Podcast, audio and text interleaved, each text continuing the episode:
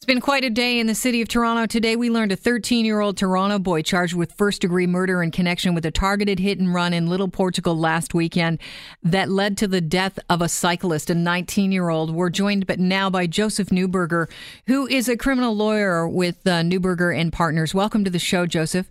Thank you. How are you today? Well, I'm okay. This is shocking stuff, though. A 13 year old charged with first degree murder. How unusual is this? Sadly, it happens. I, you know, in the course of 26 years of practice, there has been a number of young offender cases I was involved in with kids as young as 13, sometimes 14, and even you know 12 uh, with serious offenses. So it's rare, but unfortunately, it does happen. Would he be charged as an adult?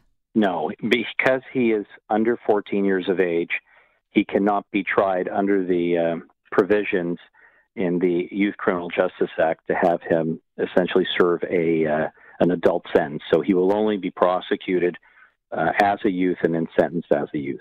This is a particularly uh, brutal case. You know, we're hearing that there were three people. Uh, one of them was a 17 year old that's already been charged. The police are still looking for the third suspect, and the other one was a 13 year old boy. They deliberately uh, hit this guy in a pickup truck and then jumped out of the truck and stabbed him and then fled on foot. Um, is there a danger of overcharging and the case being thrown out? You know, charging this 13 year old with first degree murder? No, not at all. I mean, it, it looks look again we always we have to have our eye to fairness of trial and everybody's presumed innocent but based upon the facts that's been disclosed at this stage it looks like it's targeted for whatever reason and uh, once hit it seems that there was a group intention to uh, stab uh, the victim and uh, he died as a result of it so there certainly is sufficient evidence at this stage to establish a first degree murder charge. I, I, I would be surprised if they charged with a second. It's definitely looking like a first. If convicted, what sort of sentence does he face?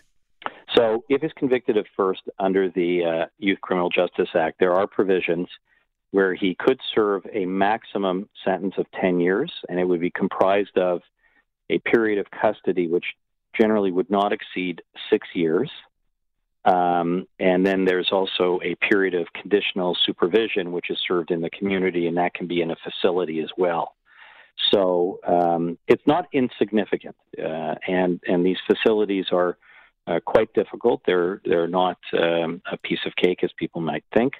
So for somebody who's 13 or 14 or maybe at the time 15 going into custody, it is a serious sentence. But um, one might ponder, uh, you know, the death of this young man. I mean, a 13 year old maybe should serve more, but we have to remember he is 13.